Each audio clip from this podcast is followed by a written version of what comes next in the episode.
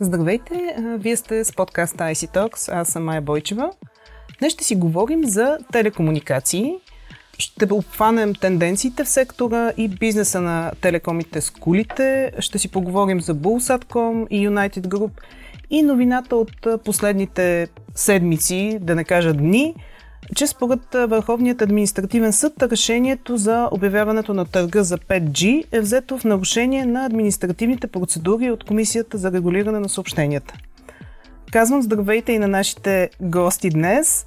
Ясен Гуев, който е телекомуникационен експерт, доста познато име в, в бранша, влогър и основател на D-Mobile Globe. И а, Владимир Владков, редактор в Digitalk BG. Здравейте! Здравейте! United Group ще продаде бизнеса с кулите на операторите в България, Словения и Хрватска. Новината излезе, мисля, че есента на миналата година. Има ли така повече яснота? Кога ще се случи това? И големият въпрос, кой ще бъде купувачът в България? Повече яснота все още няма, освен че очакването е, че ще бъде все пак тази година, защото очакването е за приход някъде от сорта на 1 милиард статски долара. Този приход е доста важен за групата, защото нейните общи задължения са малко над 4 милиарда. А в сегашната финансова ситуация лихвите растат нагоре и оттам и плащанията по дълговете, които имат всички компании по света. И това е начин а, те да намалят а, своята задлъжнялост. Принципно излезе информация за два а, кандидата, които и двата са доста интересни. Единият е 4IG, това е унгарска компания, свързвана с а, Виктор Орбан, която има присъствие. Тя напоследък се прочу с факта, че Vodafone напуснаха Унгария и им продадоха своя бизнес. Те също купиха мобилният оператор, който Спас Русев притежаваше в Албания.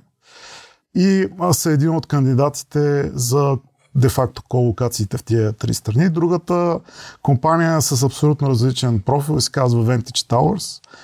Това е компанията за колокации, в която са колокациите и колите на, на операторите на Vodafone, в която също напоследък има промяна а, в собствеността и други акционери, които, които влязоха големи. Принципно този бизнес е доста прост с колокациите и колите, защото е едно просто отдаване под найем. За да си представят хората, това са местата на всички блокове, отгоре където стоят а, антените и в някакво помещение или отгоре или отдолу има хардвер. Другите, които са по-видими, това са в случая с БТК, кулите като тази на копитото и навсякъде в страната, които са неповторими като места и никой не би изградил такива, които са някъде над 100 и където всички оператори, независимо дали са мобилни, дали предоставят интернет, радио или телевизия, имат свое оборудване. Аз на времето, когато бях в Viva.com, се качих на връх Снежанка на кулата и трябва да ви кажа, че там е пълно с оборудване от най-различни доставчици, защото това е ключово място. И де факто вие отдавате под найем извършвате някакви допълнителни услуги. Много е интересно, че този тип бизнес не се продава за нормалните 6-7 пъти ебида или чисти приходи а се продава за между 20 и 26 пъти ебида, което е брутално. Парите, които се получават страшни и причината за това е, че този бизнес е без всякакъв риск. Вие имате няколко големи клиента, които нямат абсолютно никакъв избор. Цените като найем леко ще растат нагоре. Единственият риск е те да не бъдат доволни от цените и да поискат да ви регулират а, цената. Но край на краща ще получите някаква справедлива цена от а, регулатора. А защо компаниите го правят това? Ами, този тип а, услуги не, не са конкурентни. Операторите не се конкурират а, за тях, те се конкурират за качеството на мрежата, обслужване на клиенти и така нататък.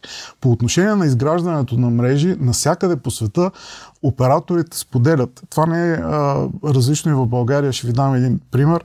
Мрежата за покритие в столичното метро е изградена заедно от всички оператори и заедно се ползва от а, трите. Така че това не е нещо, с което се постига конкурентно предимство значително. Няма и какво да измислиш така, че да бъдеш по-ефективен.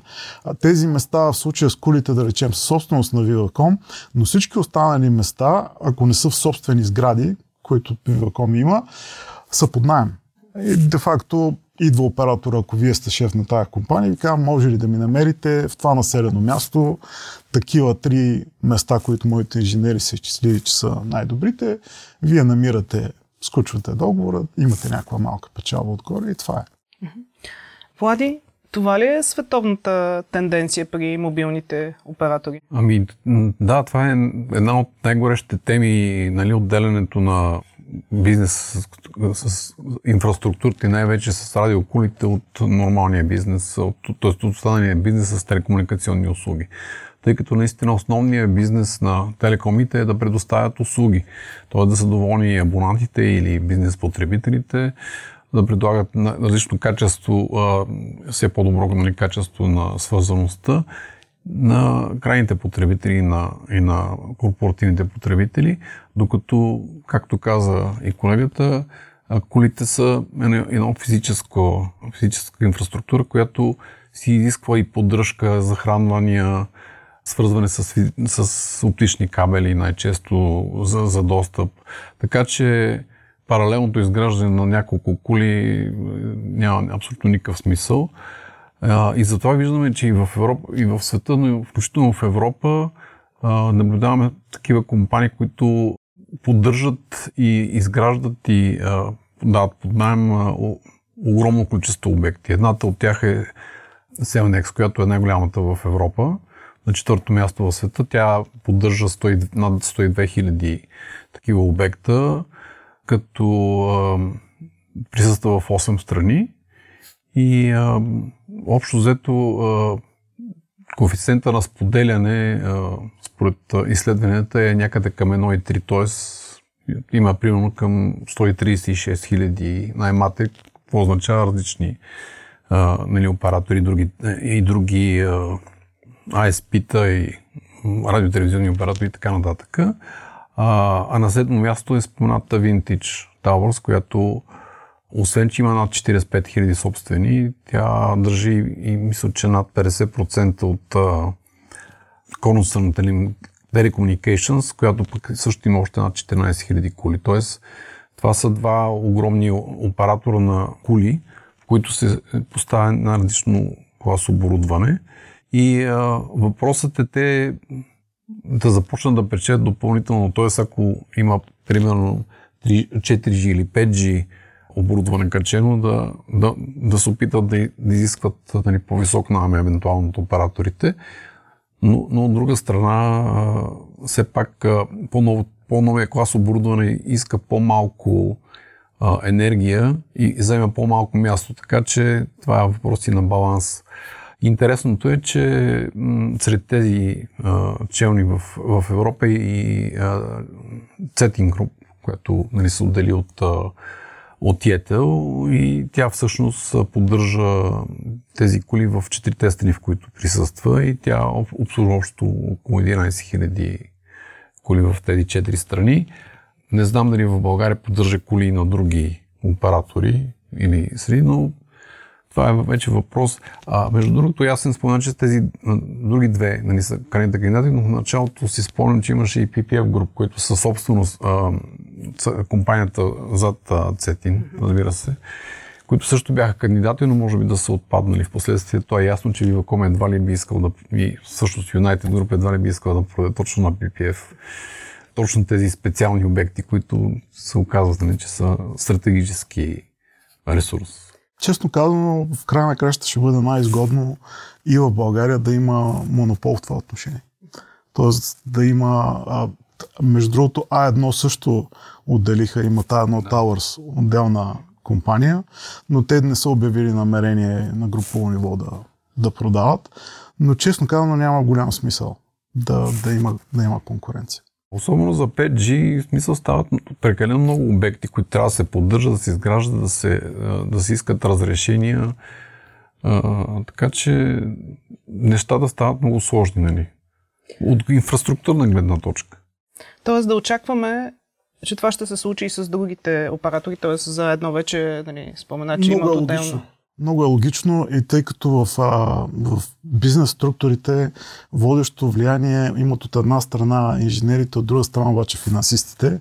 И когато цифрите покажат, че в другия случай сметката е излязла, малко трудно ще бъде да се спре тенденцията. Е, да не говорим, нали, че примерно А1 определено са насочили към IT сектора с покупката примерно на Стемо и определено искат да, да правят бизнеса с по-висока добавена стойност, с внедрянето на САП решения и други неща, които нямат много общо с инфраструктура. Тоест, те инфраструктурата така ли че я има. Въпрос е да мога да предоставяш по-скъпи услуги, а не да се занимаваш нали, непрекъснато с поддръжка, това спряло тока на това, на, да, оборудване спряло или нещо друго се е случило. Така че а, всичките и етъл нали, пуснаха телевизия. Тоест, те гледат към пакетни услуги, към услуги, които имат наистина висока добавена стоеност, а не непременно да се върху а, инфраструктурата. Тя така иначе се изгражда. Един въпрос, свързан с потребителите, ще се отрази ли това по някакъв начин на цените на, на услугите, според вас? Може ли да се отрази? Не. Не. За цените на услугите няма да има никакъв ефект. На цените на услугите ще се отрази евентуално решението на Комисията за защита на конкуренцията, когато излезе след секторния анализ. А, тъй като а, дори, дори да купиш нали, такава инфраструктура и да го отдаваш под найем, това са разходи, които по-скоро биха намалили разходите на, на операторите. Може би биха им дали възможност да снижат а, леко цените, но пък там действат съвсем други. А, нали, примерно, а, инфлацията ги накара нали, да си вдигнат цените с, горе-долу с средния темп. Между другото, Артър Делител точно това препоръчват на, на, на места, където маржовете на печалба са силно изпирени, а все пак всичките тези телекомите е, се държат от инвеститори, които си гледат печалбата. Така че когато маржовете на печалба почват да спадат, е, всеки се опитва нали, по някакъв начин да, да увеличи. Най-лесният начин да вдигне цените, евентуално като пакетират нали, повече услуги или добави някакво предложение, както в случая с Yetl, добави примерно телевизия към предложението. Нещата са много свързани с инфлацията, защото не само в телеком бизнеса, а във всички останали, това, което виждаме, е, че бизнесите се опитват да пуснат инфлацията през а, своите услуги и стоки, които предлагат към крайния клиент. И в края на краищата а, се получава една ситуация, за която малцина говорят, а, сега сме доста радостни, че енергоресурсите леко падат, а, паднаха надолу от нивата, които бяха преди година.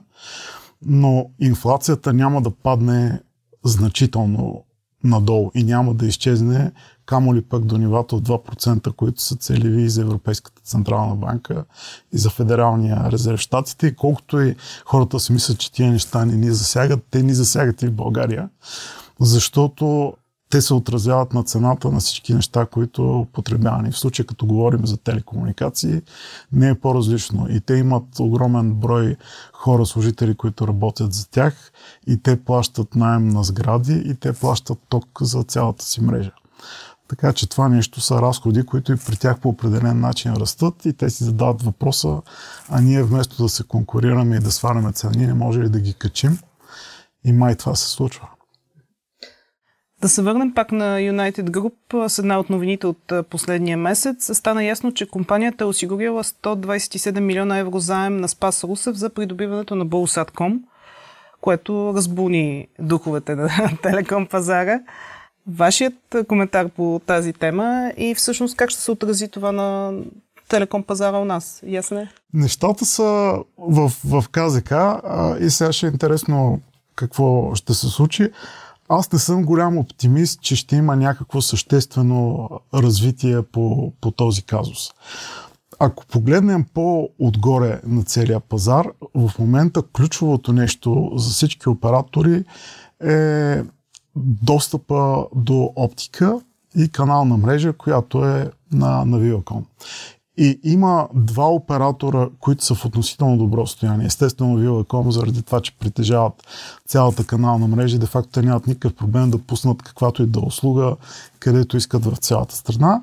И от друга страна едно, които купиха близо и много други оператори и а, си решиха до някъде проблема. Проблемът е по-скоро в Yetl, които нямат а, такъв а, достъп. И мен ми става много интересно, имаше интервю на новия изпълнителен директор на Bulls.com. Не знам дали сте забелязали, но той каза, че те ще работят за това да, да имат MVNO, да имат а, виртуален мобилен оператор. И най-интересното е кой каза, че ще преговарят. Той каза, че ще преговарят Сиетъл. И това за мен а, означава, че ако вие искате такъв оператор, защото може и да, да не присъствате на българския пазар, да получите цялата услуга като мрежа и като билинг от който и да е, най-логичното не е да отидете приятел. Най-логичното е да отидете при някой, който има по-голяма мрежа. Аз бих отишъл при Viacom. Това, че те искат да преговарят Сиетъл, означава конфликт те искат конфликта, както Етел ги атакува за сделката за, за Bullsat.com. Те искат да влязат в, в преговори, в които да могат да, да натиснат Етел, защото това са а, доста тежки преговори. Ще ви кажа с две думи. Принципно всеки оператор би искал да няма и четвърти и пети на пазара, но от друга страна, ако наистина се появи и има такава MVNO сделка, вие ще го искате във вашата мрежа. Защото тогава ще искате дохода на, на едро, който идва от този оператор при вас, а не при конкурентите. Де факто, където са били успешни такъв тип а, оператори, то е един гол маркетинг, общо взето. Създаване на, на бранд и възможност за дистрибуция. Примерно има такъв а, опит в, а, във Франция, която примерно е изцяло онлайн или се намира някакъв малък таргет, който, който ви обслужвате чрез предложението, което правите за MVNO. Така че има, има много явен конфликт и от едната страна е United Group с Vilcom и от другата страна сега кой е по-мотивиран от тията я едно ми, ми е малко трудно а, да, да преценя, но при всички случаи и ето ако искат да бъдат а, конкурентни, много е странен този начин на, на влизане в конфликт, защото трябва да си абсолютно сигурен, че ще победиш, защото иначе те така иначе трябва да работят с Viacom. И развалянето на отношенията няма да е, да е много добро за тях. Обаче всеки си прави някаква сметка и смята, че по един или по друг начин за него нещата ще бъдат по-добре. Влади, това коментар? Ми, то основното е, че най-бързо растат пакетните услуги. Тоест, ти ако искаш а, нали, да се развиваш, Busat.com така или иначе го дават като най-големия доставчик на платена телевизия по данните на КРС. Така че ако иска все пак да се развива в някаква посока и при положение, че има толкова дъл... имаше толкова дългове, трябва да предложи някаква пакетна услуга. Те се опитаха на времето да, да, да пуснат и, и мобилен интернет, но с много, силно ограничено на мрежа, която почти нямаше никакво покритие, така че това просто отпадна. А, така че влизането с а, виртуален оператор, който да използва мрежата на другите оператори е може би единствения им шанс да предложат някаква пакетна услуга, която да задоволява а, техните клиенти, иначе ще избягат, така иначе. А, не случайно всъщност Сиетъл стартира само мобилна телевизия, т.е. той разчита само на своята мобилна мрежа за телевизия. И това е една тенденция, която а, независимо от останалите, нали, че в България има доста пенсионери и доста отдалечени места, е, е някакъв шанс за, за растеж. Тоест, ако ти ако искаш да предложиш IP телевизия на добра цена и с а, такива хора, които могат да плащат за интересно съдържание, наистина е, е, е, е такова. Ти искаш да гледаш телевизия, независимо къде си. Още една злободневна тема. Две години след като А1 Viva.com и Теленор, днес Сиетел, купиха от държавата радио частотен диапазон за изграждане на 5G мрежите си, общата стойност беше 13,4 милиона лева. Върховният административен съд се произнесе, че решението за обявяването на търга е взето в нарушение на административните процедури на, от Комисията за регулиране на съобщенията. Какво означава това и какво предстои в крайна сметка?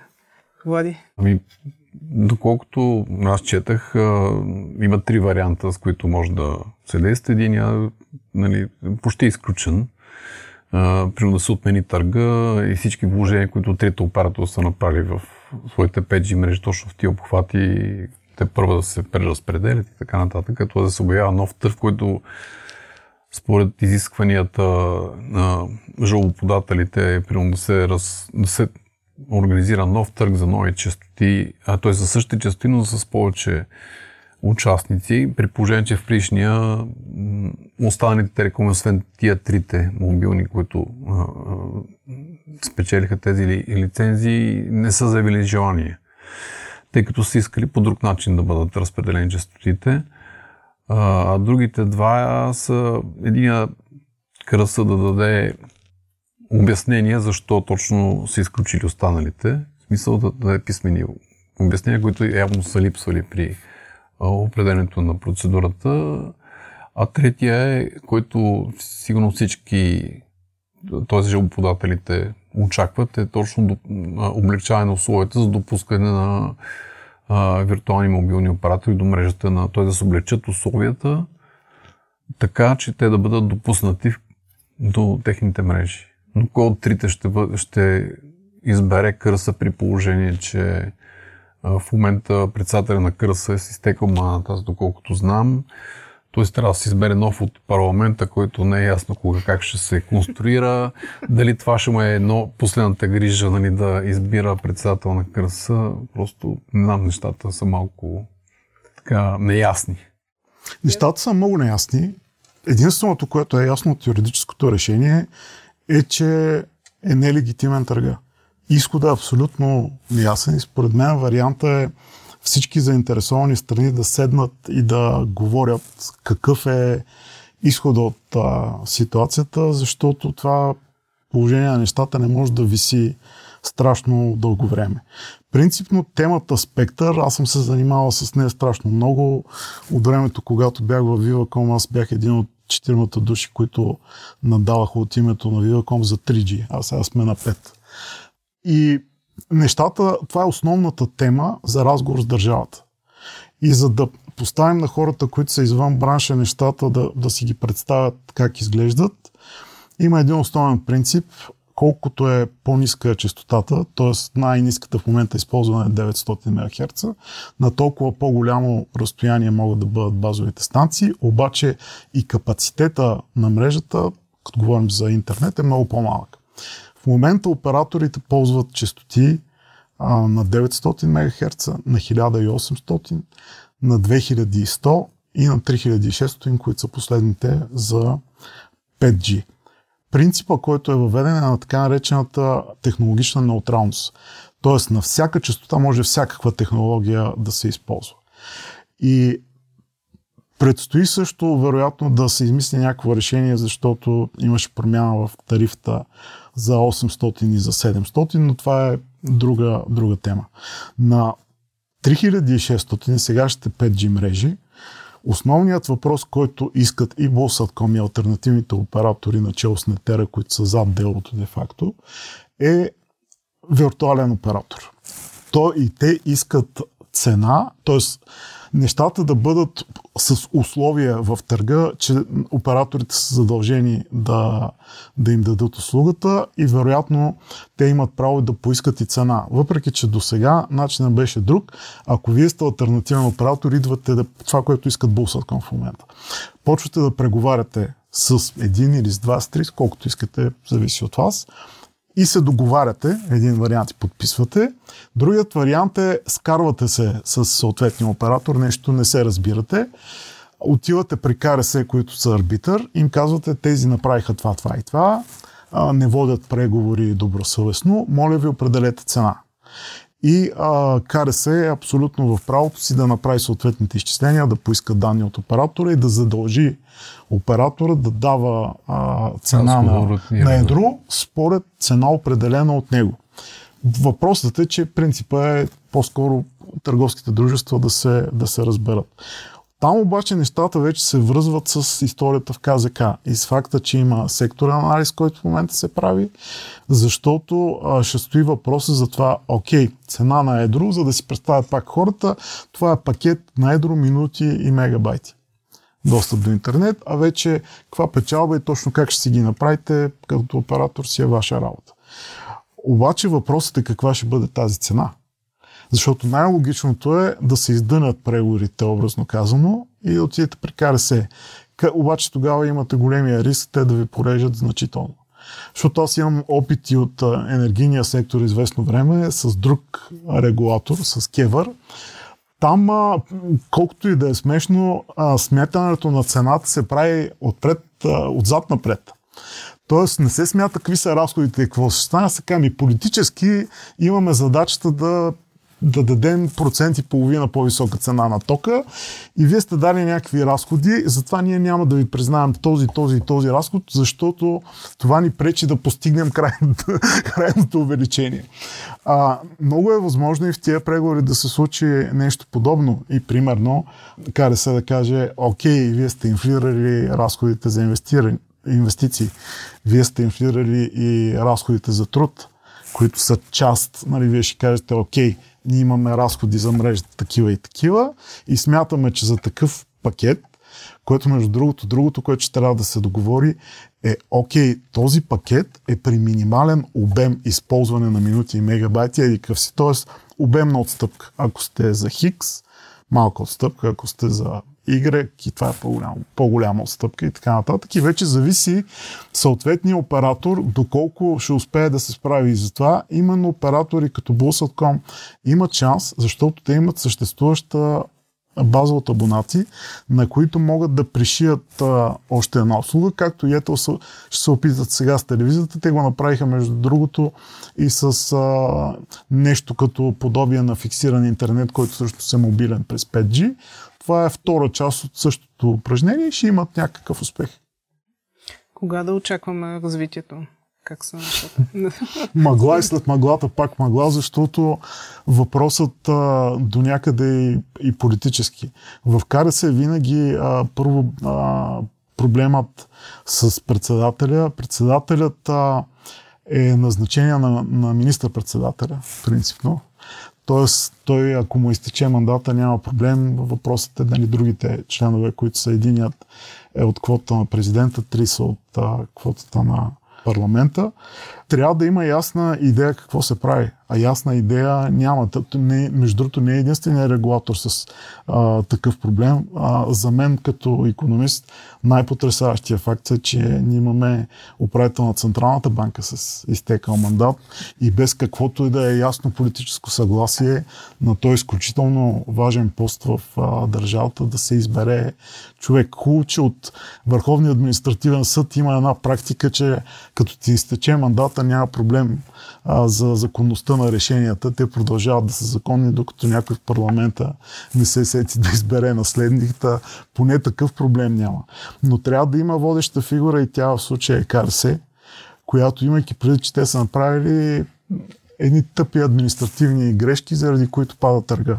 Просто не са спазили процедурата. За това става въпрос. Иначе те не са задължени тази история с NVNO да го вкарат като, като задължение вътре в търга. Това е искане на, на операторите. Е, не е ли според новия кодекс, който беше прият и който трябваше да... Той, той всъщност беше хармонизиран след, след дата на търга?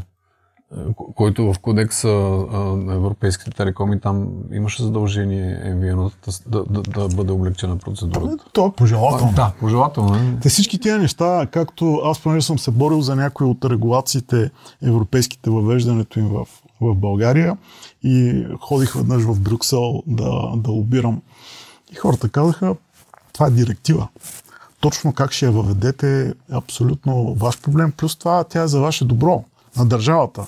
И те се очудват, че някои неща в нас, примерно, не стават а, така, както всички си ги, си ги представят, но пък в Брюксел на никой особено не му пука. Те чекват бокса, че някаква регулация е въведена, че тя не е въведена точно както трябва. Никой не го интересува, защото това си е наш вътрешен български проблем. Иначе факта е и в много, много страни има MVNO-та и има успешни MVNO-та. Примерно такъв пазар, въпреки че не е европейски, се на Турция където а, има, има много такива оператори.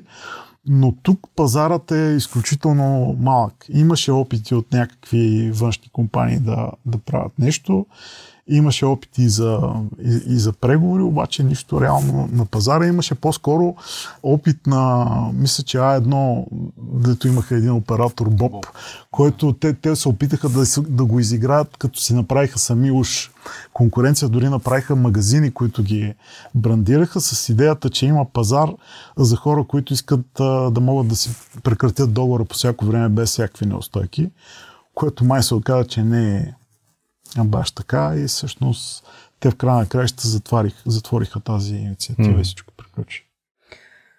Ми добре, завършваме мъгливо. Това означава, че ще си говорим отново след време.